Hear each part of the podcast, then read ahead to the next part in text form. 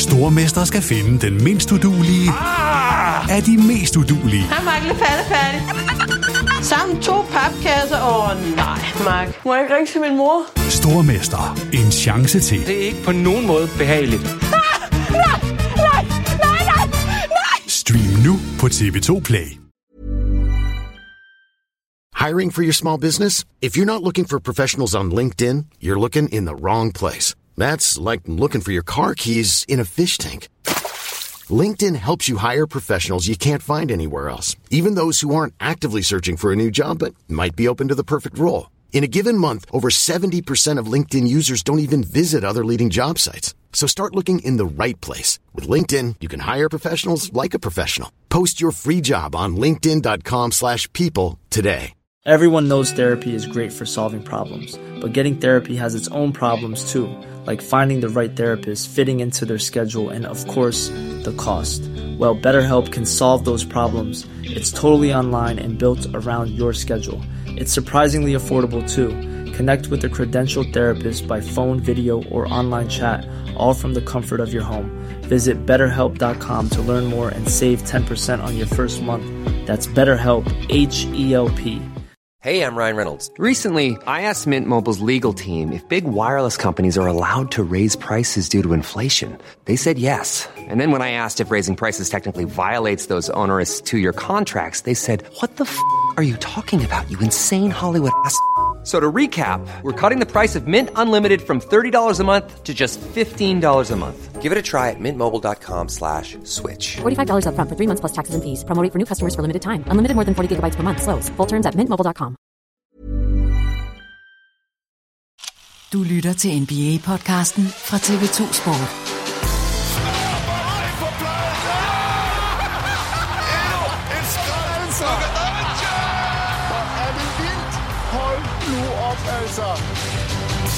Et nyt år i verdens bedste basketballliga er skudt i gang, og efter en lille juleferie er vi tilbage med TV2's NBA-podcast. Vi optager torsdag den 5. januar, klokken er 11.20. Og Peter Wang, han ligner en øh, nytårsraket, der bare venter på at blive tændt. Men øh, først lige en hurtig intro til dagens usædvanlige vikarstemme. Jeg hedder Zacharias Splid, jeg er redaktør på Crunch Time, og så har jeg også ære til fornøjelsen af at kommentere NBA-kampe med dig, Peter. Hej. Hej, Zacharias Blid, Danmarks yngste journalist. Vi kan lige så godt få det ud af, ud af vagten. Så er, så er vi i gang. Det er skønt, at du gider tage sådan en, en vikarchance, når Vestrup han skal holde ferie. Det er, det er dejligt. Jamen, det bliver da en stor øh, fornøjelse, Peter. Har du det godt? Er du kommet øh, godt ind i det nye år? og Sådan noget? Vi havde fornøjelsen af at, at se hinanden den 1. januar til en dejlig NBA-kamp. Jamen, jo, jo, jeg har det godt, men altså nu, jeg har jo også et andet erhverv end det her NBA noget, og at skulle åbne en højskole på en dag, hvor Danmark er gået i, ja, i, i snepanik, det, det er sådan lige, det, det er lidt en udfordring, og jeg kan godt se, at øhm, det kan man jo være ligeglad med, når man ligger hjemme under dynen, men, men jeg, jeg skal forholde mig til rigtig mange, som spørger, om de skal køre eller ikke køre, og så må jeg jo bare sige, at jeg er jo ikke politimand. Altså, jeg, er jo- jeg er jo nødt til at gøre det, som politiet siger, man skal. Så jeg skal åbne en skole i dag om tre timer, og har ingen anelse om, hvor mange elever der kommer, eller om vi skal ud og hente dem ude i lokalområdet. Så, så det er en spændende dag, men det skal nok gå. Det lyder faktisk ret vildt, det der. Men du er stadigvæk lige klar på en, øh, en god 45 minutters øh, NBA-snak nu her. Ja, hvis vi kan holde det på 45 minutter, så tror jeg, vi er gode, fordi vi, vi skylder jo faktisk, øh, Vestrup han smuttede jo lige omkring, lige før jul, og så har vi, Bill og jeg har lavet en enkelt podcast ind imellem, så der er Ja. så mange ord, der skal ud, øh, så nu må vi se, hvor, om vi kan holde det på 45 minutter. Lad os prøve at se. Vi skal blandt andet forbi Utah Jazz, Detroit Pistons, Boston Celtics og Los Angeles Lakers. Så skal vi have uddelt et par awards, men øh, der hvor vi starter, det er med lidt af et trade mellem Toronto Raptors og New York Knicks, der altså landede den 30. december. Og Knicks, de gav den øh, 23-årige small forward RJ Barrett til Toronto, hvor han i øvrigt er fra.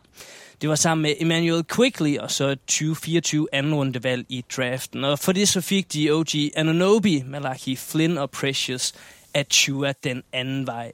Peter, vi har været lidt omkring det, men øh, for de uindvidede, hvad er din analyse af det her ret store trade? Nej, men jeg- jeg er lykkelig over for det første at få et trade på det her tidspunkt. Det var der ikke rigtig nogen, der havde regnet med. Altså trading deadline, den kommer først øh, om, om små fire uger, og de fleste havde forventet, at Toronto nok skulle gøre et eller andet, men jeg tror ikke, at nogen havde, havde set det komme, at det ville være ja, inden årsskiftet. Og jeg synes, det er et... Altså, jeg elsker de der trades, hvor jeg kan sidde og blive glad på begge holds vegne. Og det er jeg på det her trade. Jeg synes, det giver super meget mening, både for Toronto og, og bestemt også for New York. Og jeg ved godt, hele debatten den er gået meget på, hvem er den bedste spiller i, i det her draft, nej, i det her trade. Ja. Er det Emmanuel Quickly? Og, og nej, gud ej, altså OG Ananobi er den bedste spiller, hvis du spørger mig. Det kan godt være, Quickly bliver det på et tidspunkt, men lige nu passer OG Ananobi rigtig godt ind til New York, øh, og Quickly og Barrett passer rigtig godt i Toronto, så jeg synes, det, det giver super meget mening. Men du vil altså ikke rigtig kåre en vinder af det her. Vi er der stadigvæk ikke, ikke endnu.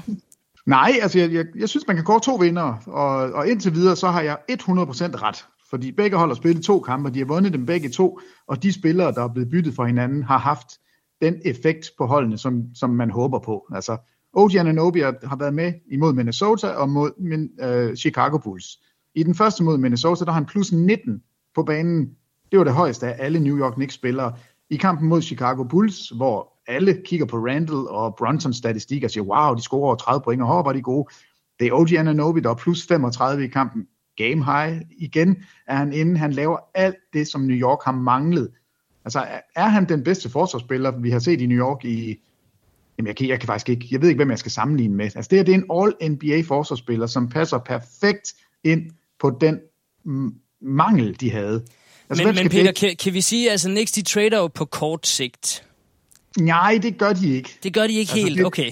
Nej, de trader på lang sigt, fordi de ved udmærket godt, at øh, der er noget agent noget her, at OG Ananobis agent er søn til ham, der styrer, altså Leon Rose søn er en af agenterne, som, som varetager OG Ananobi, og Leon Rose er højt på strå i New York Knicks, så der er selvfølgelig lavet en aftale med New York om, at OG Ananobi gerne vil blive der. De skal selvfølgelig have fundet ud af, hvad skal han koste. Hvis han forventer en makskontrakt, så, så skal New York Knicks trække sig. Men, men jeg tror, der ligger en helt klar plan om, at øh, og man har sikkert også et tal, sådan nogenlunde, lad os sige 28 millioner om året, 30 millioner om året, det vil være fint. Du får ikke en max, men du får noget, der ligner en, en høj kontrakt, i hvert fald en, der er mindst lige så god som RJ Barretts. Og så bliver han, så derfor ser jeg det her som en, en langsigtet løsning. Ja, men, men, en, men hvad, er så, hvad, hvad er så målet? Fordi Knicks, det skal vel være et hold, der kæmper med om mesterskabet, og det kommer de vel ikke til med det her hold? Ikke i år. Men hvis du har en Jalen Brunson, så skal du flankere ham med forsvarsspillere, der kan skyde træer. Hvis du har en Julius Randle, så er man nødt til at i hvert fald dække sig ind på trepointsskud og forsvare igen. Det gør OG Ananobi. Så de, øh, så de kan spille med om mesterskabet inden for, Ej, det, lad, lad os sige, øh, om, om tre år, eller hvad? De mangler stadigvæk en brik. De mangler et, altså, jeg, jeg tror ikke, og det er vel den bedste brik? Ja, det, det, er der, det er der bange for. Men det her er et væsentligt skridt den rigtige vej. De har nærmet sig toppen af Eastern Conference, men de er der ikke endnu. Altså, der er tre hold, som de er jo, de er jo latterligt gode. Altså, øh, Boston, Milwaukee og Philadelphia, de tre hold, dem, dem tænker jeg ikke, at, at New York er tæt på. Det tænker jeg ikke, at nogen af de andre hold i Eastern Conference er tæt på. Jeg ved ikke, vi skal ikke snakke Miami Heat nu, men det er jo, det er jo den der, det der besønderlige hold, der altid lige pludselig popper op af en æske. Men New York er et bedre hold i dag, end de var før de traded. Og de er også et bedre hold for fremtiden, fordi OG Ananobi er bare den der type spiller, som man ikke kan få fat i. Du finder ikke en spiller, du kan sige, hey, dæk lige Jason Tatum. Øh, okay, det kan jeg godt i fire minutter. Nej, du skal gøre det hele kampen. Nå, men fint. Altså, han er en af de få, der kan dække mm. de der wingspillere, som, som er så dygtige. Altså, hvem skal dække Kawhi Leonard, hvis de møder dem i finalen? Hvem skal dække Jason Tatum? Hvem skal dække Antetokounmpo? Altså, han kan dække point guards, han kan dække center, han er... Jamen altså, der, der er ikke ret mange af den her spillertype. Øh, så nu har New York fået en. Forhåbentlig bliver det på en god kontrakt. New York er et stærkere hold nu. Jeg synes, det er genialt for New York, det her. Og Toronto, de får så øh, RJ Barrett. Og hørte jeg dig sige før, at OG Ananobi lige nu er den bedste spiller, eller uh, hvordan ser vi det? Fordi RJ Barrett, også et ret stort talent, de giver væk. New York Knicks er kun 23 ah, år. RJ Barrett er, er den spiller, som jeg tror, vi kommer til at glemme, når vi engang kigger tilbage på det her trade. Altså, okay. Altså det, det drejer sig om, det er Emmanuel Quickly. Uh, det er den her guard, som aldrig kunne få fuldført eller fuldendt sit potentiale i New York, fordi han spiller bag Jalen Brunson, og man kan ikke spille de to sammen. som et og to. Altså, de er simpelthen for små. Så derfor vil han altid være begrænset, ligegyldigt om han kom ind og var starter eller som bænkspiller, fordi Jalen Brunson er en bolddominerende spiller. At, uh, Emmanuel Quigley kan nu komme ind, og han er jo blevet starter i den første kamp, eller i de to første kampe allerede. Der, det, det vidste vi jo ikke engang, om det ville ske med det samme, mm. men det er han. Og han har 26 i nat mod Grizzlies. Ja, og øh, fik jo den her legendariske halskæde. Jeg ved ikke, om du har set det. Altså, hvor han jo, prøv lige at beskrive den for mig. Jamen, øh, det ligner noget fra, øh, øh, fra New Orleans, når de, de holder deres, øh, deres gadefest lige. Hvad hedder det, når, når de er, nu... Er det Mardi Gras? Ja, Mardi Gras. De får de der enorme guldkæder. Så han får en kæmpe guldkæde med et stort Toronto Raptors hjul på. Ja, logo, som kan den... dreje rundt. Jamen, det vidste han jo ikke, da han fik den. Han fik den jo bare fik den om halsen, og så sidder han og kigger på den og spørger, hvad, hvad, hvad skal jeg med den? Nå, du skal dreje på den, og så sidder han og drejer på sådan et, et, et Raptors logo. Altså, det, det ser helt skørt ud. Men det er der, Men, man ved, at det her, det er den største spiller i det trade, og det kommer til at gå godt. Altså, han er indvidet. altså, tallene peger i hvert fald på det, fordi RJ Barrett er, øh, nu nævner du om som et ung talent, ja, 23 år gammel, har, har scoret 14 point og 19 point, og, og snitter 8 rebounds i de to kampe, men er i plus-minus statistikkerne, der er det altså Quickly. Plus 9 og plus 7 i de to kampe. Han mm. scorer point, han distribuerer, og der er ingen tvivl om, at vi vil se en, en Quickly, som nu kan få lov til at folde vingerne ud. Og øh, når man taler om, om alderen på spillerne, så passer de langt bedre sammen med Scotty Barnes. Og, og nu ved man altså, det er Quickly og Barnes, der er de to cornerstones, jeg lige vil sige. Det er de to spillere, man bygger op omkring. RJ Barrett, en fin spiller at få med i trade, men jeg tror, det drejer sig om Quickly og OG mm. Ananobi. Og der synes jeg bare, når vi kigger på New York, det lykkes at få en spiller ind, som man mangler på en position, som man mangler. Man får frigivet måske nogle minutter til Quentin Grimes, der nu skal ind og, og være den her bænkspiller. Man får Precious Achua med på en centerposition, hvor man er altså hvor man virkelig har brug for noget hjælp, fordi Mitchell Robinson er skadet resten Så af han er også en vigtig del af det her trade? Jamen det synes jeg, det synes jeg han er. Altså jeg synes i hvert fald ikke, han er ligegyldig. Jeg ved godt, han spiller ikke 40 minutter af All-Star. Det er ikke det, det drejer sig om. Det drejer sig om, at man nu har fået en backup center, som, som er god. Så New York, de kan sætte flueben ved, ved to ting her. De får deres wing forsvarsspiller, de får en backup center, men de kan faktisk sætte flueben ved tre. Fordi nu kan de frigøre Quentin Grimes, der kan komme fra bænken og lave Quentin Grimes ting. Han er blevet sådan lidt glemt i det hele. Mm. Og i, i Toronto, der får de to startere ind, og indtil videre er, og det er der ikke nogen, der sådan måske har talt så meget om, men jeg har selvfølgelig over det, Zacharias. Jeg har jo set noget. altså Dennis Schröder er blevet sendt på bænken. Jeg har set, at Dennis Schröder, han er jo en spiller, der godt kan acceptere en bænkrolle. Han har været tossegod i de her to kampe. 16, 7, 5, 12, 3 og 8 i de to kampe. Så mm. nu har du altså sådan en spiller, der kan gå ind at tage over på en bænkunit. Øh, det er det, der ikke alle hold, der har, og jeg lover dig, hvis man sidder over i Los Angeles og er Lakers-fan, så vil man sige, nej, vi vil gerne have Dennis Schröder tilbage til det her. Øh, så, så det giver nogle, nogle positionsting i Toronto, som, som giver god mening, og, og de er jo ikke færdige nu. Altså det næste, det bliver jo, hvad gør vi med Pascal Siakam? Mm. Så, så jeg synes, jeg kan se det her trade meget positivt for begge mandskaber. Øh, og jeg ved godt, hvis nu OG Ananobi og New York Knicks, de bliver sure på hinanden til sommer, øh, og Leon Rose søn, han, han bliver fyret, og de ikke kan nå til enighed, og at han så smutter som free agent, så er det jo en bet. Altså det, det, vil, det, er klart. det vil alle jo være enige om. Men det, det forventer jeg altså ikke. Men Toronto har nu en ung core, de kan gå videre med.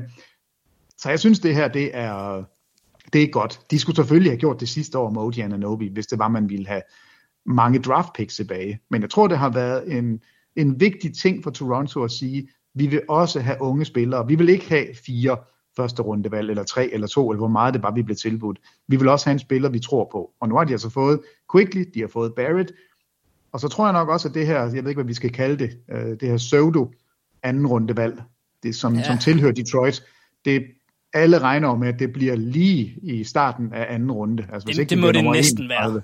Ja, så, så er det, hvis man skal tage det positivt, så kan man vel godt sige, det, det er nærmest et første rundevalg. Så, ja. så jeg synes, Toronto har Toronto har gjort det godt, New York har gjort det godt. Det her er et trade, der giver mening, og, og tak for det. Jamen øh, Peter, jeg har sjældent hørt dig være så begejstret for, for et trade. Sådan lige fra hoften kan du, øh, og, og måske lidt kort, men kan du huske en, et, et trade, der har været større win-win for begge klubber sådan i, i nyere tid? Jamen, jeg kan ikke lade være med at sammenligne med, nu, nu er det lidt større navne, øh, men altså Tyrese Halliburton og, øh, og Sabonis, da de to bytter, der er alle jo efter Sacramento siger, var I sindssyge. Øh, Halliburton bliver en superstjerne, og I ved ikke, hvad I gør, og han vil gerne være i Sacramento. Og ja, men han spiller sammen med Darren Fox. Darren Fox er blevet bedre siden Sabonis har taget dem til slutspillet. Han ligger og snitter 1000 rebounds nu, og er altså en solid spiller. Det synes jeg også gav mening. Mm. Øh, så det, jeg har det virkelig sådan med det her trade, at det ligner et win-win. Og, og det, det er jo de trades, jeg allerbedst kan lide, medmindre det er sådan et, der går helt skævt, hvor det ene hold er, er helt elendig bagefter, hvor man sidder og kan grine af det. Her, der synes jeg, det giver mening, og det er jo det, trade skal. Så, øhm, så det er der, jeg er. Godt, Peter. Lad os øh, parkere det trade der, så bliver det øh, spændende at følge med i, hvordan øh, de kommer til at gøre det på, for deres nye øh, respektive hold, som øh, sæsonen skrider frem. Vi hopper videre til det, der åbenbart har været en øh, uh, triple-double-løs by siden 2008, Salt Lake City i uh, Utah. Jordan Clarkson, der har været lidt skadespladet på det sidste, han uh, kom fra bænken og havde 20 point, 11 assist og 10 rebounds i sejren over Dallas den uh, 1. januar. Altså den første triple-double siden 2008 for Utah Jazz. Jamen, de løber ikke rundt og, og strøger om som med, med triple doubles. Og, og, og ja, altså, der har altså, været jeg, meget... jeg, jeg, var, jeg var chokeret, da jeg hørte det her. Er det, det, det, det er jo helt vanvittigt. Ja, det er, det er længe, og, og det er også mærkeligt, at der ikke har været en enkelt spiller, som lige har ja, haft øh, en aften, hvor det, hvor det hele det kørte. Men der var jo rigtig meget snak om, må man jagte en triple-double, fordi det gjorde han jo. Altså han skulle jo være taget ud af kampen, men fik lov til at blive, og fik jo at vide, nu går du ind, og så tager du den forbandede rebound og får det her overstået, så jeg kan få det ud på bænken. det er gode billeder. og, og, jamen, og det er der nogen, der er blevet sure over. Nogen, der sådan er, ej, det synes jeg er dårligt at statpatte, altså som man kalder det, når man, når man snyder en lille smule og snupper andre statistikker. Jeg synes, det er så fedt. At jeg har det var da en fin rebound, han tager der. Ja, det synes jeg da. Jamen, der er der ikke noget i det. Uh, vi så det også med Tyrese Halliburton tidligere, hvor han skulle op og have sin 20. assist. Og, og der var det sådan lidt pinagtigt, for han gik jo nærmest og, og skældte folk ja. ud, når de ikke afsluttede. Det lykkedes for ham at få den, og det, det, det synes jeg også var, var fedt. Jeg har ikke, nu er jeg selvfølgelig også Westbrook-fan, han har statpattet rigeligt, men, men jeg, jeg synes ikke, det gør noget. Altså, så længe det ikke ødelægger spillet, så er der fløjtende ligeglad med, om det er den ene eller den anden, der tager en forsvarsrebound. Så ja, det, og, og så, så lad os da få slettet den her fuldstændig altså vanvittige statistik. der NBA-spillere, de løber rundt nærmest, altså vi har en triple-double hver nat nærmest, altså når der er i hvert fald fuld plade på, på programmet, og så der ikke har været en for Utah Jazz siden 2008. Altså, ja, det, ja, det er skørt. Det, det er, er skørt, men, men, men er det ikke den rigtige, altså det rigtige hold, hvor sådan en statistik netop skulle ligge der? Altså, mormonholdet, det... som, som er så ordentlige, og nu gør vi det hele rigtigt, og John Stockton pivoterer og afleverer, og så kommer der en screening, og altså det, det, det hele er bare så ordentligt. Øhm, så, så det er fint, at det var Utah, men det er også fint, at den er slut nu, men at det skulle være Jordan Clarkson, det havde jeg ikke lige forventet heller. Nej, det var altså også Jordan Clarksons øh, første triple-double nogensinde. Den sidste, der var, det var altså Carlos Buser den øh, 13. februar 2008. Det var øh, 10 dage efter min 12-års fødselsdag, Peter. Og øh, det, det er øh, 1256 øh, kampe siden. Den kan man jo lidt, øh, den kan man tykke lidt på.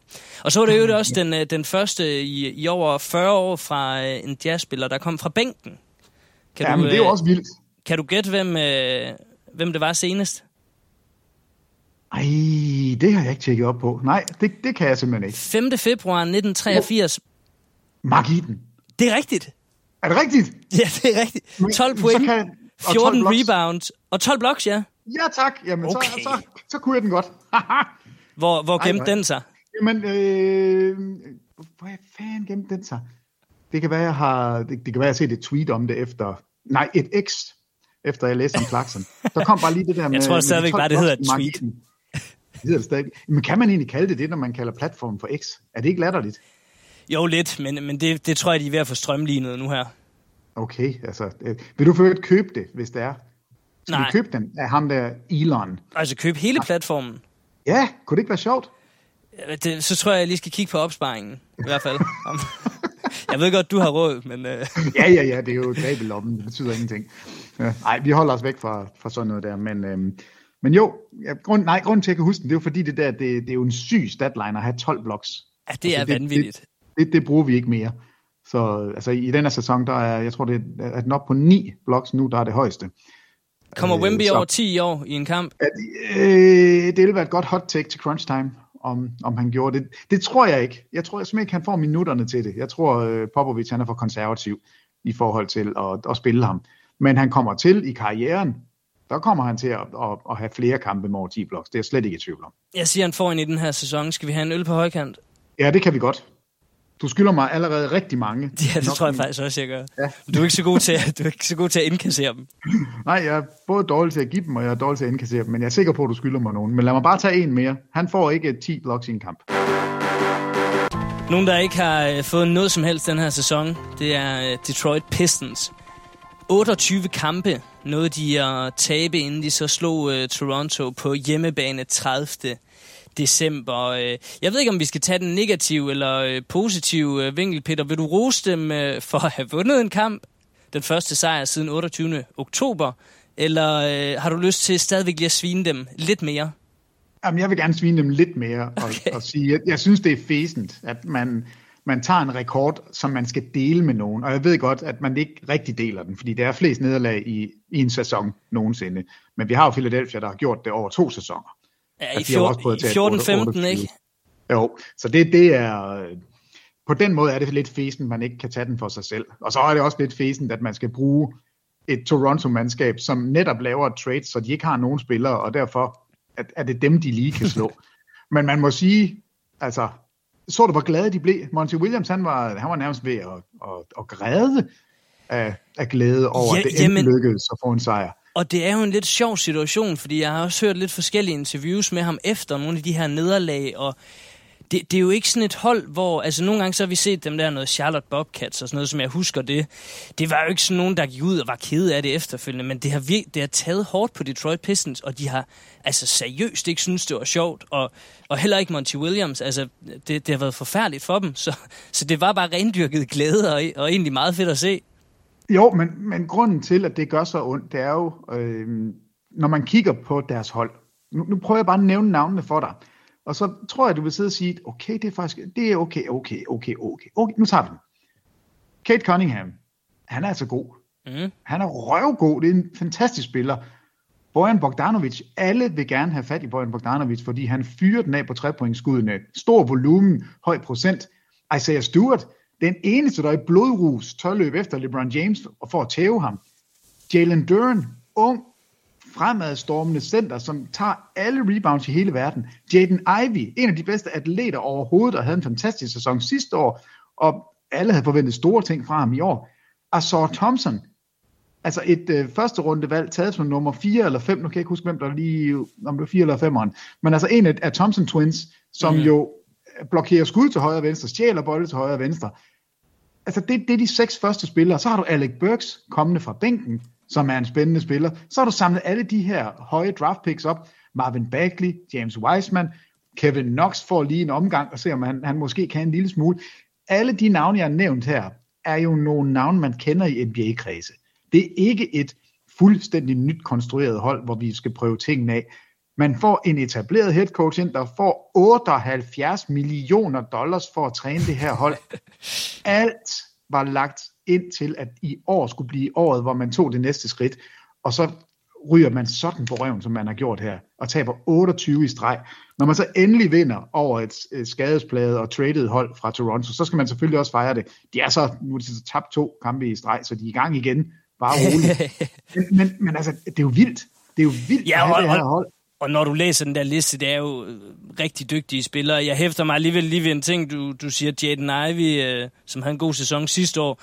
Vi har jo så også i den her podcast opkaldt en øh, pris efter ham, fordi han også havde den laveste plus minus. Men fedt, du roser ham for sidste sæson, hvor han... Jo, men, men det er også lidt for at svine dem, fordi hvorfor løber Killian Hayes rundt og starter 21 kampe? Hvorfor spiller Jaden Ivey on and off? Den ene dag starter han, den næste dag der får han ikke nogen minutter. Altså, hvad, hvad er det, der foregår? Hvorfor øh, kan man ikke finde ud af at få en rotation, som fungerer? Hvorfor kan man ikke se, at man skal have skytter omkring Kate Cunningham? Altså, det, jeg synes, der er så mange ting, Monty Williams også skal have kritik for. Så når Mm. han sidder og, og ser mærkelig ud, når de endelig vinder en kamp, så burde han måske kigge sig selv i spejlet og sige, hvad, hvad fanden er det, jeg laver? Fordi det her hold er bedre end vores resultater. Jeg siger ikke, at det er et slutspilshold, og de skal være en sikker top 6, men det her hold er for godt til at tabe 28, 28 kampe i træk. Altså det, det kan nærmest ikke lade sig gøre. Det er jo derfor, det er en rekord. Det er derfor, det, at det er helt historisk. Og det er ikke, synes jeg, det er ikke et pivringe hold. Det er ikke, fordi skader har ramt dem og taget deres to eller tre største navne ud. Det er simpelthen, fordi de spiller dårligt. Og det er, altså Monty Williams må tage en del af skylden her. Og jeg havde håbet på, at den her streak, den ville gå langt over 30. altså det, det, det havde sådan set så godt ud. 28 er fint. De får rekorden for en, en enkelt sæson, og det har de også fortjent. Men hold nu op, en elendig sæson det har været. Lad os hoppe videre til øh, nogen, der har haft en rigtig, rigtig god sæson. Et hold i den helt anden ende af tabellen, nemlig Boston Celtics, som også slog uh, Raptors faktisk dagen, dagen før Pistons gjorde det. Øh, og sejren over Raptors, det var den seneste hjemmesejr for Celtics, som nu er 16-0 på hjemmebane i TD Garden i år. De er nummer 1 i ligaen, 26-7 record. Peter, det her er vel nummer 1 mesterskabsfavorit lige nu, eller hvordan ser du det? Øh, altså det, det er det bedst spillende hold i NBA. Jeg går stadigvæk med Denver. Jeg synes, Denver er, er suveræne, og, og det, det kan vi også godt tale en lille smule om. Men altså, jo, Boston er hovedudfordreren lige nu. Boston er det bedste hold i ligaen. Altså syv nederlag, det, det næstbedste hold har ni nederlag. Så, så, så det må de retmæssigt sige, og de har spillet fuldstændig outstanding, altså i begge ender af banen. Øh, med deres starter, der var de altså 15 og 1 indtil de mødte Oklahoma. Um, og den kamp mod Oklahoma, nu hørte jeg lige et andet sted i en eller anden podcast, at det var ikke på national TV, at de var røget ud til siden, når der var en eller anden skodkamp. Det forstår jeg simpelthen ikke. De to... Ej, det lyder nok, vildt. Jamen, det er helt vildt. Det, altså, det var nummer et i øst mod nummer to i west i god sendetid. Uh, den burde jo være, være sendt, men altså, de var 15 og 1 med deres øh, starting lineup klar. Så taber de den her til Oklahoma, og Oklahoma ser er der svimmel, hvor ser de spændende ud. Men altså, nu er det Boston, vi taler om. De har gjort det rigtig godt. De har, øh, det, det er meget svært at finde nogle minuser ved dem, andet end at Tatum måske en gang imellem tager lidt, lidt besynderlige beslutninger, og lidt for svære skud, hvis du spørger mig. Men det næstbedste offensiv, det fjerde bedste defensiv, altså Porzingis og Drew Holiday passer perfekt ind. Og det her hold ser, ser skarpe ud. De kan spille småt, de kan spille stort, hurtigt, langsomt. Der er ikke rigtig nogen begrænsninger på dem. Så, øh, så jo, de er bestemt en af de helt store favoritter til at vinde det hele. Men Peter, grunden til, at jeg også har taget det med, øh, det er det her 16-0 på hjemmebane. Altså, det er jo noget, de virkelig kan bruge i slutspillet, hvis de vel og mærke bliver på den her øh, førsteplads i, i konferencen nu. Altså, så går de jo ind og har hjemmebane-fordelen der, og det er vel sindssygt vigtigt. Både at have hjemmefordelen, men at være så giftige på hjemmebane. Altså 16-0, hvis de kan lave det her til et fort, så betyder Jamen, det jo helt det... utrolig meget i slutspillet. Jamen det gør det, men, men vi har jo desværre også set dem netop i slutspillet, altså snuble på hjemmebane, og så vinde på udebane i sådan nogle fabelagtige kampe, og nu tænker jeg selvfølgelig på, på Philadelphia, hvor de vælter rundt, og, og, og så skal de vinde i Philadelphia, og mod Miami, så kan de ikke finde ud af at holde deres hjemmebane. Altså der, der har været så mange mærkelige nederbane, eller hjemmebane nederlag til dem i slutspillet. Og det skal de lave om på, men det er da, er da det bedste udgangspunkt, de kan lave, hvis de kan føre, altså vinde grundspillet, og have den her ja, uindtagelige hjemmebane. Altså, så vinder de jo mesterskabet, hvis de kan forsvare den, og, og ikke smide nogle hjemmebanekampe, så, så er det jo dem, der til sidst står med trofæet. Og det, det gælder om i år, der er mange bejlere til den titel, det er selvfølgelig at give sig selv det bedste udgangspunkt, og det har Boston i hvert fald indtil videre gjort. Men, men, men det du så har set fra Boston, der er måske ikke rigtig noget, der, der taler for, at det er nu, det vender, at det er nu, at Jason Tatum måske får barberet de her dårlige beslutninger væk fra sit spil, og kan tage holdet mere på ryggen? Eller altså, hvad? Det, nu er vi ude i, øh, i nitpicking. Altså, det, det, det er jo småtingsafdelingen, fordi det flyder over for dem. Altså, det er næst, det næstbedste offensiv, og det er så det næstbedst målte offensiv nogensinde. Altså, vi har seks hold, lige nu i NBA, som hvis sæsonen slutter i dag, så vil vi have den, altså de seks højst målte offensiver nogensinde. Mm. Altså det, det er helt skørt. Øh, og der er Boston altså nummer to, Indiana er nummer et. Men så de det kan er også det sidste, de mangler for, ja, det, for at tage jeg, det hele vejen? Hvis jeg skal kigge på det hold, så hvis jeg skal finde noget, hvor jeg bliver en lille smule utryg, så er det, når Jason Tatum står for længe med bolden og, og ender ud med en step back træer. Øh, det, det, det synes jeg ikke er det rigtige skud. Det øjeblik, bolden bliver ved med at arbejde sig rundt, de ender altid med et godt skud. De ender altid med et skud, hvor man tænker, det der, det vil vi gerne sælge en angrebsbesiddelse for. Vi vil gerne have Porzingis tæt på ringen. Vi vil gerne have øh, en, en Tatum fri træer. Vi vil gerne have en Jalen Brown, der driver mod kurven og dunker. Jeg synes, de får super, super høj kvalitet, stort set hver gang. Men når vi taler om et hold, der gerne vil vinde det hele, så er vi nødt til at kigge på, hvad gør de, når der mangler 2-3 minutter af en kamp, mm. og den er lige. Og der kan jeg nogle gange se, at så bliver det lidt for Jason Tatum centreret. Og det betyder ikke, at jeg ikke synes, at han, han skal afslutte, fordi det, det skal han jo. Han er en af ligaens bedste spillere. Øh, men jeg har det bare lidt besværligt med, at han står og varmer bolden lidt for længe. Og det, det, altså det er småting, fordi det er... Det, jeg kan sagtens leve med det her hold, som det er konstrueret, og jeg tror også, at de kan vinde det hele. Øh, så, så jeg ved ikke, jeg skal ikke prøve at finde noget negativt om det, fordi det har været ret gnidningsfrit at få de her nye mm. spillere ind. Og det, jeg er imponeret over, det er altså, at det, der er ikke rigtig nogen svagheder i, i spillet. Og når, når man kigger på dem, så vil man sige, okay, hvordan øh, matcher de så op med de to store center, altså Embiid og Jokic? Det er jo det, alle kigger på og siger, det, det er nok de to sværeste spillere at forholde sig til, fordi mm. der er den der fysiske ting. Og der har de bare Al Horford, som er en, altså en, en rigtig god forsvarsspiller. Det er løsningen. Jamen netop til de to, hvis du har noget, der kan hjælpe bagved, og det har du med Porzingis. Så jeg kan se, at, at de har i hvert fald som udgangspunkt noget, som de kan prøve af imod de her to spillere. Noget, som er, som jeg synes på papiret og indtil videre også en reality, så har det virket. Altså en, en god, stor, stærk centerspiller, som kan sørge for at bombe dem væk. Altså, du får ikke lov til at skubbe Al Horford væk, bare lige sådan. Og så har du en, en bevægelig, langlemmet centerspiller bagved, som kan komme ind og genere ved ringen. Det har man i Boston nu, og det, det kan jeg virkelig godt lide. Det bliver fedt, hvis Al Horford bliver den helt store Embiid-stopper, når vi når til, uh, til slutspillet. Jamen altså, han er, det, er jo, det er jo Giannis, han skal stoppe, det er jo Embiid, han skal stoppe, det er Jokic, han skal stoppe. Altså, og, og det, og han er klog også. Det må vi så også Jamen, han, er bare ham. han, ved, hvordan, han, han ved, hvor han skal sætte sin krop. Det, det gør han, og han, øh, han statpatter ikke. Han er fløjtende ligeglad, fordi han ved godt, at det her, det er nok hans bedste chance og sidste chance for at vinde et mesterskab. Det er med det her hold, og det er også det sidste sted, hvor han for alvor kan, kan få den her kæmpe betydning. Fordi øh, altså, de klarer sig ikke uden at have offert. Det, det lyder vanvittigt, men altså, det, det tror jeg ikke på, at de gør. Ikke i de der specifikke matchups. Der er det virkelig svært at, at se, hvordan man ellers skal, skal slå de helt store drenge. Og det er jo det, nu kommer vi så over til Oklahoma, som har haft en, en gaggelak tid her på det seneste. Altså, de smadrer det hele. Nu tabte de så i nat. Altså, hvad, hvad, hvad sker der lige for det? Øh, det? Det skulle de ikke have gjort. Men ellers så har de jo, de jo slået alle de gode hold. De vinder over Celtics. De har slået Nuggets to gange. De har slået Timberwolves, altså nummer et i Western Conference. De er forsvarende mestre. Boston, som er nummer et i Eastern Conference. Og de, det har set lejende let ud i store dele af de her kampe. Og det eneste, man kan pege på, det er, at de mangler noget størrelse.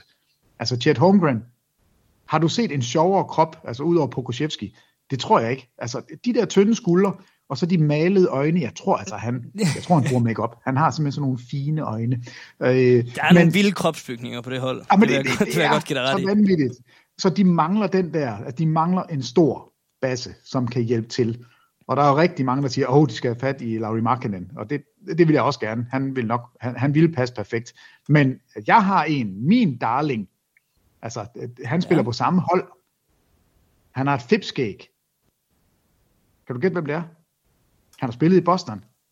Kelly Olenek. Ah, jeg, vil, ja.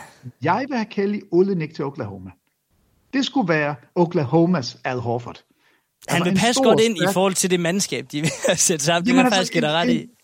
Og det er en spiller, som ikke påkræver noget opmærksomhed. Han er stor, han er stærk, han er klog, han er en veteran. Jeg tror ikke, han vil gøre noget som helst ved holdkemien. Det tror jeg, Markkanen kunne godt. Han, han vil jo komme ind og skulle have sine 15, 18, 20 skud. Det skal, øh, det skal Kelly Olenek ikke.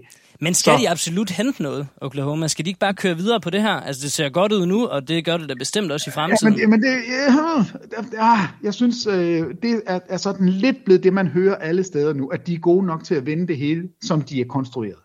Og det er jeg enig i, det tror jeg også godt, de kan, faktisk. Altså, så gode er de. Men du ved bare ikke, om du får den her chance igen. Så jeg vil gøre noget for at få fat i en spiller. Nu siger jeg Kelly Olynyk, fordi det, det er sådan, det er ikke urealistisk. Det er en spiller, man kan få fat i, uden man skal give fire første runde valg. Det er en spiller, som ikke vil ødelægge noget for holdkemien. Så, så for mig vil det give mening. Og for mig vil det være mærkeligt, hvis du sidder... Jeg, jeg synes at kunne huske, at de har 32 draft picks i de næste øh, syv år. Altså det, det, det, er sådan helt vanvittigt, hvor mange draft picks de har. Så jeg vil smide et enkelt eller to efter mm. Kelly Olynyk og sige, kom til os, du har en specifik rolle, du ødelægger ikke noget, og så har vi da i det mindste en lidt bedre chance, når vi skal møde Jokic. Altså det, det vil jeg simpelthen gøre, fordi det her kan være et år, hvor de kan vinde det hele, men de kan godt hjælpe sig selv en lille smule, fordi vi helt, altså vi ved præcis, hvad de mangler. De mangler en stor mand, der kan spille sammen med Chet Holmgren. Så, så hvorfor ikke skaffe den? Altså, du får jo ikke den bedste Du kan ikke hente Joel Embiid. Du kan ikke, altså, det, det er ikke sådan en spiller. Men en, en eller anden, som kan give dig en lidt bedre chance for at slå Jokic. Det, det vil jeg altså gå ud og fange.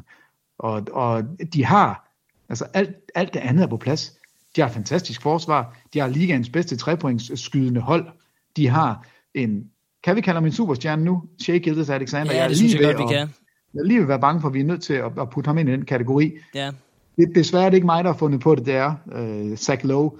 Men han beskriver, jamen han beskriver ham som en fisk, du prøver at fange øh, med hænderne.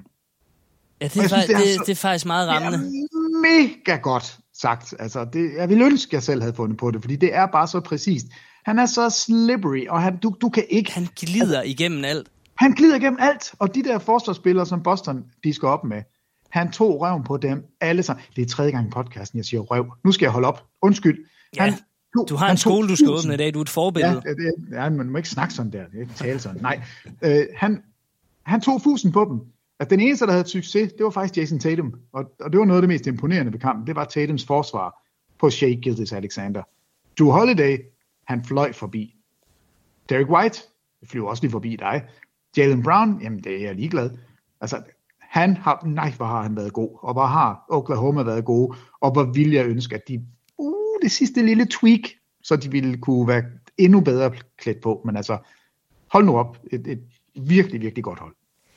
Peter, øhm, du har jo som sagt en, øh, en højskole, der skal åbnes snart, øh, men det brændte lidt for dig med noget øh, Denver Nuggets. Jeg ved ikke, om vi skal gemme den, fordi jeg vil også gerne lige hurtigt høre dig til Los Angeles Lakers. Skal vi, vil du Ja. hurtigt sætte et par ord på Denver Nuggets, eller gemme det? Nej, vi, vi gemmer det. Jeg, jeg kan godt komme lidt nok, men jeg synes, vi skal, hvis vi kan trække podcasten sådan lidt ned, så, så synes jeg, vi skal øh, op til Los Angeles. Der, er, så, så lad os gøre der det. har vi balladen.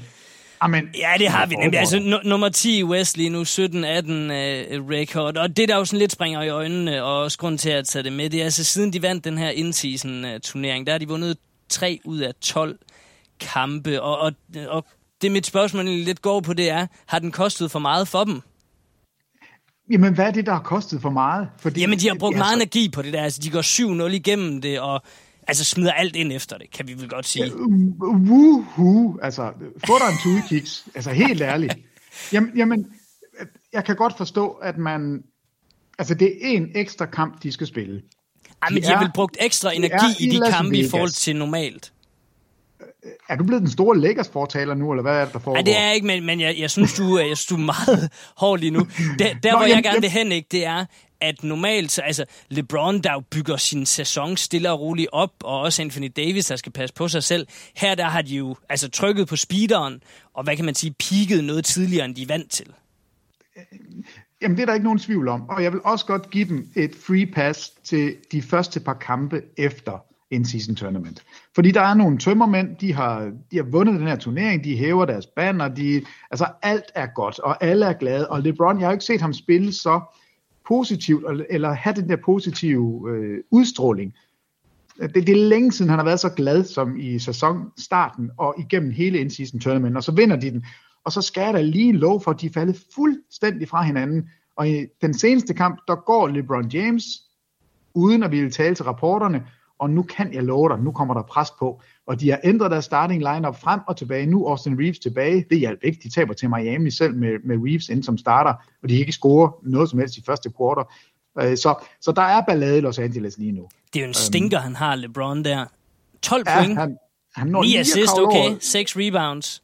Men, Minus men der er 20? Ikke ret, der er ikke ret mange stinkere fra ham i den her sæson. Jeg, Nej, jeg det er synes der ikke, ikke. man skal lægge det på ham. Altså, øh, Darwin Ham er i modvind, og det kan man godt forstå, fordi hans, øh, hans beslutninger med den her starting lineup med Vanderbilt, der kommer ind, og ingen skytter omkring LeBron, den er ikke god. Og der bliver trukket utrolige veksler på Anthony Davis og LeBron, og det er faktisk det, der er det kritiske. Mm. Det er, at de to har spillet begge to, og de har spillet latterligt godt begge to, og alligevel kan de ikke vinde kampe. Og Darwin Hams undskyldning er, øhm, sidste år var vi 14 sejre, 17 nederlag, så når vi nu, og det bliver han sagt, altså det sagde han inden de spillede i nat, øh, hvor de var 17-17, nu er de så 17 og 18. Mm. Øh, så, så undskyldningen var sådan lidt, at vi, vi, øh, vi er jo bedre, end vi var sidste år, hvor det også var dårligt. Og hvis vi kan huske sidste år, der var LeBron James jo også meget direkte i, at vi skal ud og gøre et eller andet. Vi er nødt til at, at ændre vores hold. Og, og, og det tror jeg, han vil sige igen. Og de har jo ikke brugt de her første rundevalg. Så de har altså muligheden for at gå ud og lave noget. Og jeg er 100% sikker på, at LeBron James, han mukker hele vejen ind til trading deadline, og lægger alt det pres på, han kan. Altså han skal ikke spille måske sin, sin sidste gode sæson i NBA, den skal han ikke spille på et hold, som ikke gider opgradere. Så de skal ud og finde noget. Han har snakket om de der lasers. Han skal have nogle lasers. Jeg skal have nogle lasers, ja. Øh, og det, øh, det, det tror jeg, at man vil gøre alt for at finde, og det skal de også. Men prøv lige at høre her, Zacharias Splid. I de kampe efter in-season tournament, deres offensiv er nede som nummer 27 i NBA. Uf. Deres defensiv, som er det, de har hængt deres hat på, det er det, de har været gode til altid, er nede som nummer 17. Deres net rating er det 3, nummer 23 i NBA. De har minus 5,8 point per 100 boldbesiddelser. Og det er ikke fordi, at LeBron James har siddet ude, eller at Anthony Davis har været skadet. Davis har været, jamen, sublim. Den seneste kamp, vil du høre en statistik, hvis ikke du allerede har kigget på den? Jeg har siddet 29. og kigget lidt. Det ser meget godt ud. 29 point, 17 rebounds, 6 assists, 5 blocks, og så 3 steals. Vi var så tæt på at få en 5 gange 5 og ikke sådan en fæsen. Du kan tage hans turnovers med. Der har han også fem. ja, men altså Anthony Davis har spillet noget af det bedste, vi har set. LeBron James, 39 år gammel, tillykke, LeBron James, øh, tillykke, Christian Hylgaard, begge to, 30. december, dejligt. De to, Øhm, de to helt store. de er helt store, det er kongerne. The Goats. Men det er, ikke, det er ikke dem. Altså, det er ikke dem, der har manglet. Det er alt det andet. Og jeg synes faktisk også, at Austin Reeves har også spillet godt. Så, så lægger sig i problemer, og de skal ikke, det er faktisk pointen, de skal ikke bruge in-season tournament som undskyldning. Hold op med det. Altså, I har Okay. spillet en ekstra kamp. I har været midt i USA, i Las Vegas. Det, det er jo ikke, fordi I har fløjet rundt. Altså, I har sovet i en dejlig seng, sikkert i, på et dejligt hotel. Altså, hold op. Stop med det. Det er fint. Smid en eller to kampe.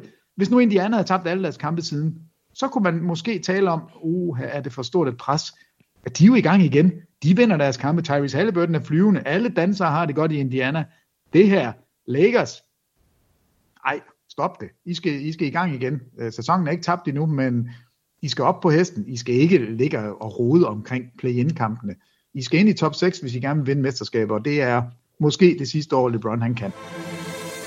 Få overblikket over ugens NBA-kampe på TV2 Sport og TV2 Sport X på sporttv2.dk Basketball.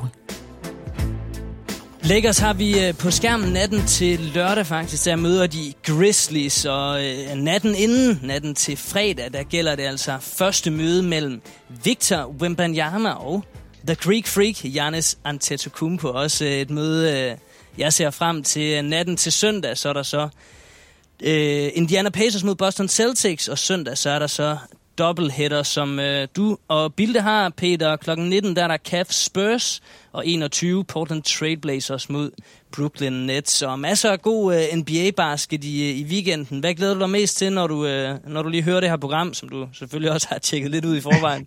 Jamen, jeg, jeg glæder mig bare til Wimbanyama, fordi Victor Wimbanyama er en af de der få spillere, som på et, et givet tidspunkt kan han lave noget, vi aldrig har set.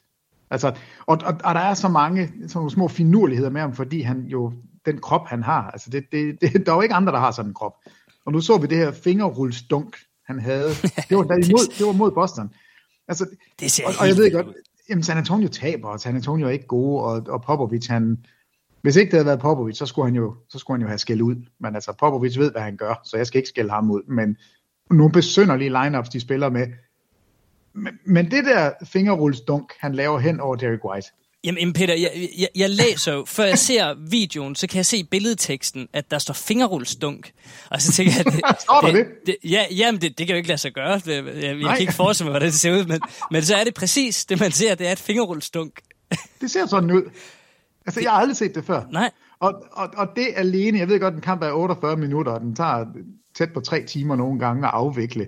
Men det kan godt gøre mig glad. Altså, det, det kan godt være nok i sådan en kamp, så jeg glæder mig til at se, hvad kan Wembanyama finde på? Altså, hvad, hvad, hvad, hvad laver han? Altså, jeg er ligeglad med, om San Antonio vinder eller taber. Jeg skal bare se noget Wemby. Det er, det er fedt.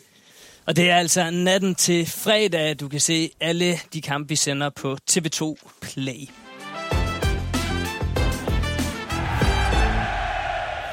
Nu er det tid til at uddele nogle priser, og øh, jeg tænker som øh, vikar, at jeg tager mig ugens Jaden Ivey Award, øh, mens du, Peter, som øh, sædvanligt deler Real MVP-prisen ud. Skal vi sige det? Mm. Ja, det, det er en god aftale. Vil du starte, eller skal jeg? Jeg kan godt starte. Okay, så jeg håber, du har det, for jeg har selvfølgelig også fundet en til dig. Hvis det nu var, din er dårlig, så finder okay. jeg en, der er bedre. okay, jeg, jeg, jeg, jeg, kan godt se, jeg kan godt mærke det, da du skrev til mig i morges. Har du en Jaden Ivey-pris til den her gang? Om lad mig prøve, og øh, I har hørt øh, Vestrups øh, fantastiske smør om præcis, hvad den uddeles for. I ved, at det er til en fuldstændig forfærdelig præstation. Og i den her uge, der går Jaden Ivey-prisen til Spencer Dinwiddie fra Brooklyn Nets. Det var en flot trummelivl. I kampen mod... Kunne du godt høre den? Jeg er lidt i tvivl. ja, jeg hørte den godt. Det lød som en, der bare slog i et bord, men det, ja, det, er, det, det, det kunne fint, man også godt over den her statline. Prøv, prøv at høre her i kampen mod uh, New Orleans Pelicans. De taber 112-85. Han spiller 21 minutter. Han er 0 for 6 fra gulvet. Skyder ikke nogen straffekast, så der står der også 0 ud for. 0 for 4 bag træeren. 0 rebounds, 0 steals, 0 blocks. Han har en enkelt turnover, en enkelt personlig fejl og 0 point. Han har så, skal det siges, og det er derfor, det ikke bliver den største stinker nogensinde. Han har faktisk 5 assist. Hold op med det. Stop. Men en gamescore på minus 2,1, altså en plus minus på minus 25. Tillykke til Spencer Dinwiddie, der med mindre du kommer med noget helt vildt godt her, eller helt vildt dårligt, altså får Jaden Ivey-prisen i årets første podcast. Nej, vi, vi, vi holder fast ved, ved Spencer Dinwiddie, men, men mit bud ville have været en af hans holdkammerater. Ja. Uh, Cam Thomas, men den, den er lidt, det er lidt en snydepris, fordi det er over to kampe. Altså Cam Thomas Det kan snitter, vi jo også godt til med. Ja, vi kan, vi kan i hvert fald bare nævne det. Altså, Ja. han, øh, han, han snitter over 21 point per kamp. Han er jo en scorer, som, Ja, altså, som få i den her liga. Altså, han har jo haft de her streaks, hvor han tager lige tre kampe med 40 point i streg. Men han er lige nu i gang med, over de seneste to kampe, er han ude i en historisk slump. Han er 0 for 18 over to kampe. Altså, hvordan okay, kan det, det er 20 faktisk gået min næse forbi. Det er jo også helt vanvittigt ring. altså en 20 point scorer i den her liga, som aldrig nogensinde har en kamp, hvor han ikke scorer minimum 10 point, så tøffer han rundt her. Nu har han misset 18 skud i træk. Altså det, det er, det, det, det synes jeg bare er vildt, og han skal nok forvente det rundt, og nu har vi heldigvis, nu siger jeg heldigvis med et smil, for jeg håber, at det bliver godt, men vi har tre Brooklyn Nets kampe inden for de næste par uger, så jeg håber, jeg håber virkelig, at Cam Thomas, han øh, tager sine brede lår, han, han har altså nogle gode lår, det, det, Ja. det må vi bare sige, og så rammer han kurven, men 0 for 18, det, han, får en, øh, han får en sølvmedalje, fordi Det- det er altså- Dinwiddie får guldmedaljen. Ja, og, og jeg synes egentlig på en eller anden måde, at det, at det er fair. Spencer Dinwiddie, han er også sådan, han kan godt lige tage en for sin holdkammerat. Og Cam Thomas, han er, altså, det er jo en slump, der vil noget det der. Og, ja. og jeg synes klart, at de skal køre et watch på det øhm, i, i Brooklyn-kampen. Måske vi endda har, har en Brooklyn-kamp sammen også. Jamen det håber jeg, fordi Så så, kører det vi være, at fuld Thomas watch. han er 0 for, 0 for 40, men det, nej, det når vi nok ikke til. Jeg vil også gerne lige hurtigt sige uh, tak til Jesper Clausen, der altså uh, også var ude med radaren igen igen. Han, uh, han er altid ude efter de her skodpræstationer og, og tippede også den her uh, ind, i, ind i indbakken. Uh, tak for det, Jesper. Peter, uh, vi skal til uh, altså, højdepunktet i podcasten. The Real MVP-prisen. Lad mig høre. Jamen det, det er simpelthen så svært. Og, og specielt svært, fordi der var altså gået over 14 dage siden, øh, jeg lavede podcast med Vestrup. Ja, det var den Hvor- 21. december, tror jeg det var. Ja, Jamen, det, det er jo helt skidt, fordi der er så mange sjove statistikker. Altså, øh, Dupe Reith fra Blazers, som kommer fra South Sudan og er en 27-årig rookie. Han kommer lige ind i sådan en kamp mod Sacramento og scorer 25 point og tager 9 rebounds. Altså, hvor kommer det fra?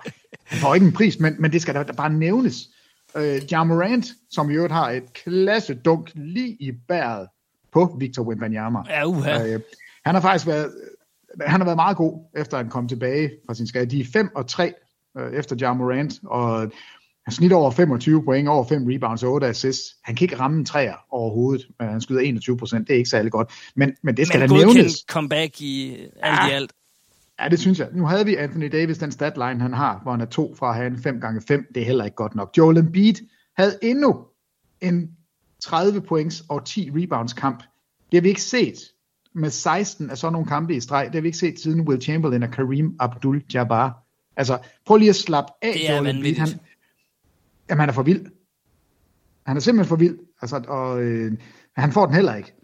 Øhm, hvem, hvem, ja, jamen, Ja, hvem skal vi vi Altså, jeg, jeg synes jo, så Ja. snart der er noget, der ikke er sket siden Will Chamberlain, altså, øh, så er det på MVP-prisniveau. Men, øh, Ja, men det, ja, ja. Vi, vi, når, vi når til en vinder til sidst. Jeg har bare så mange tal, jeg er nødt til at komme ud med. Fordi vi har også Sabonis, som har en 20-23-12 statline. Altså 20 point, 23 re- 20, 23 rebounds og 12 assists. Vi har ikke set en spiller gøre det i 40 år. Vi har fået Bol Bol tilbage. Bol Bol, han spiller kampe for Phoenix. De seneste fedt. to. Jeg er lykkelig. Vi har Tyrese Halliburton, der havde de der 21 point, 20 rebound. Nej, 20 assist. 22 point, 23 assist med, øh, uden turnovers i den første og med to turnovers i den anden. Han har altså lige 31 point og 12 assists med 0 turnovers imod Milwaukee. Giv mig for øvrigt en Milwaukee-Indiana-serie. Jeg har sagt det tidligere, men det skal vi have. Altså, de har spillet fem kampe mod hinanden i den her sæson.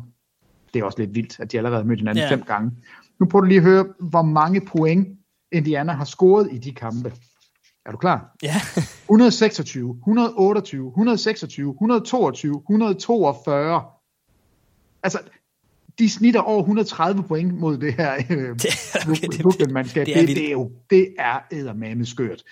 Ikke fordi de er så særlig gode i forsvaret, fordi Milwaukee, de har scoret 124, 140, 113, 130 og 119. Så de to hold skal møde hinanden. De hader hinanden, fordi Milwaukee er jo kæmpe favoritter, og taber stort set ikke nogen kampe, ud over mod Indiana. De har tabt fire af deres ni kampe, det, det må de tabt til Indiana i år. Det synes jeg er fedt. Så Peter, vi, vi, bevæger, vi bevæger os meget væk fra den MVP-pris nu. Der, Ja, ja, ja, der er allerede det- et bredt felt. Ja, men det er jo fordi, jamen, det er slet ikke et felt, fordi der er jo én vinder. Okay. Øh, men, men der er bare nogen, der skal nævnes. Andre Drummond, han kunne godt blive nævnt. Han har nu, han, han har startet i fem kampe, snitter 20 rebounds i de fem kampe. Han er simpelthen for vanvittig, og har sådan nogle øh, 10 Han stopper offensive aldrig. rebounds. Nej, han har sådan en kamp med 10 offensive rebounds. Det, det skal han holde op med. Altså, det, det er der jo ikke nogen, der har. Øh, der har været 10 kampe med offensive rebounds i den her sæson. Tre af dem har Andre Drummond. Altså, det, det, det, det, Det, det er ikke nogen Tyson. Chandler-tal, det der.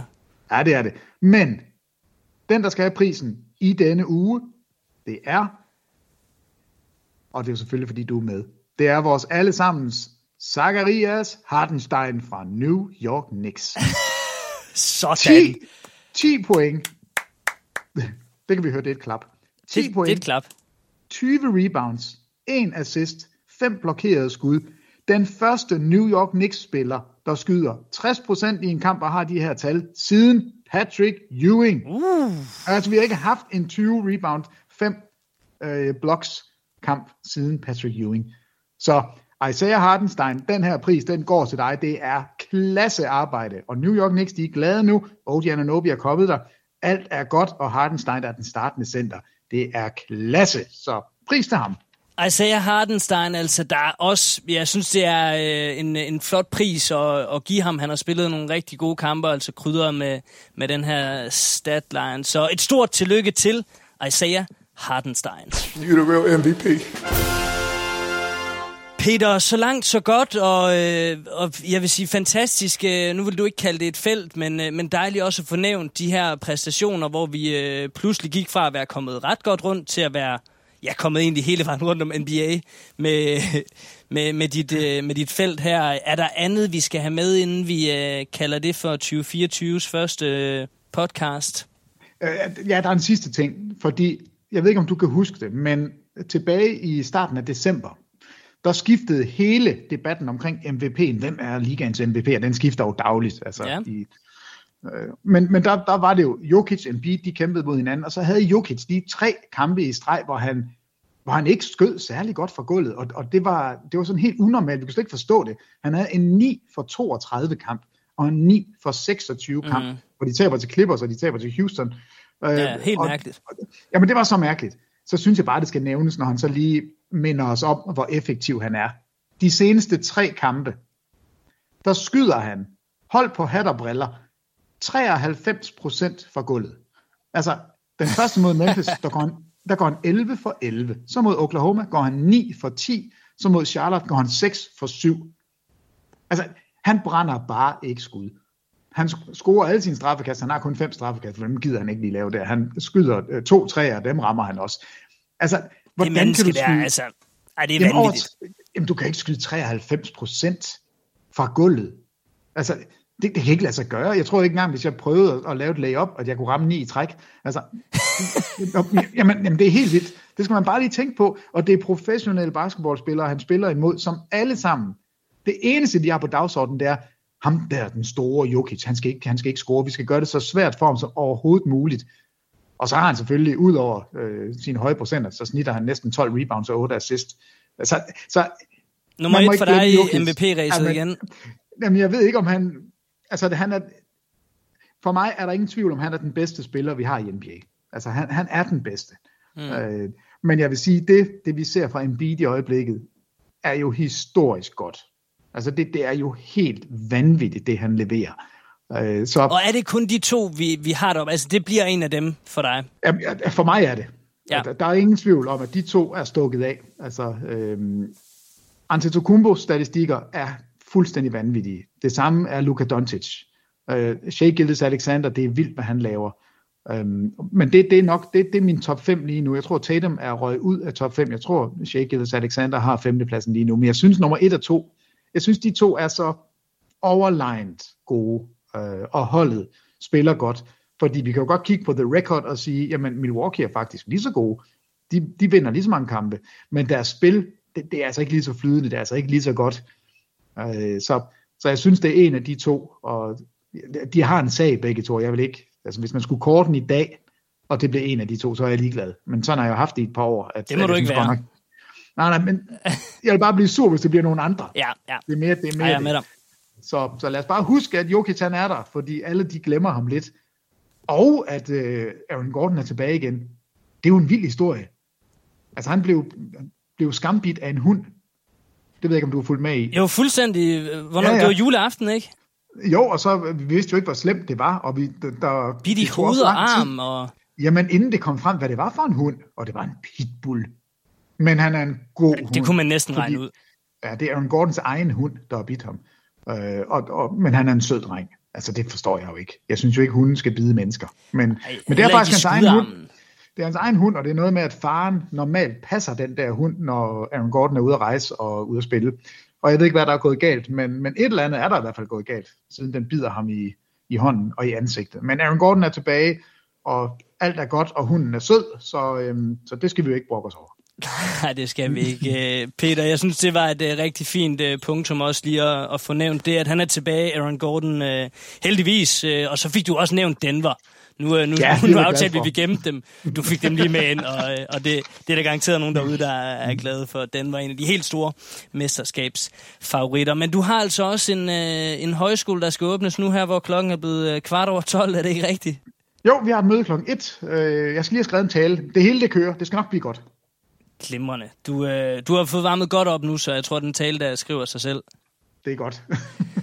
Peter, øh, tak for i dag, og god fornøjelse med det, og også øh, tak til dig derude, der lyttede med på den her podcast, hvor jeg altså havde fornøjelsen af lige at være vikar for Vestrup, der i øh, næste uge gerne skulle øh, være tilbage og klar til at holde Peter i ørerne i den her. Husk, du kan se masser af NBA på vores kanaler, Sport, Sport X og selvfølgelig TV2 Play, og så er der altså sendeplan inde på sporttv2.dk. Tak fordi du lyttede med, og på gensyn. Og på gensyn, på genhør. Ja, det er flot. Nej, nej, på gensyn. Det er godt. det er godt, Peter. Vi ses. Det er skide godt, Zacharias. Jeg løber. Vi ses. Tak for i Det dag. Det var godt. rigtig godt. Ja, i lige måde. Hej. Det er godt. Hej.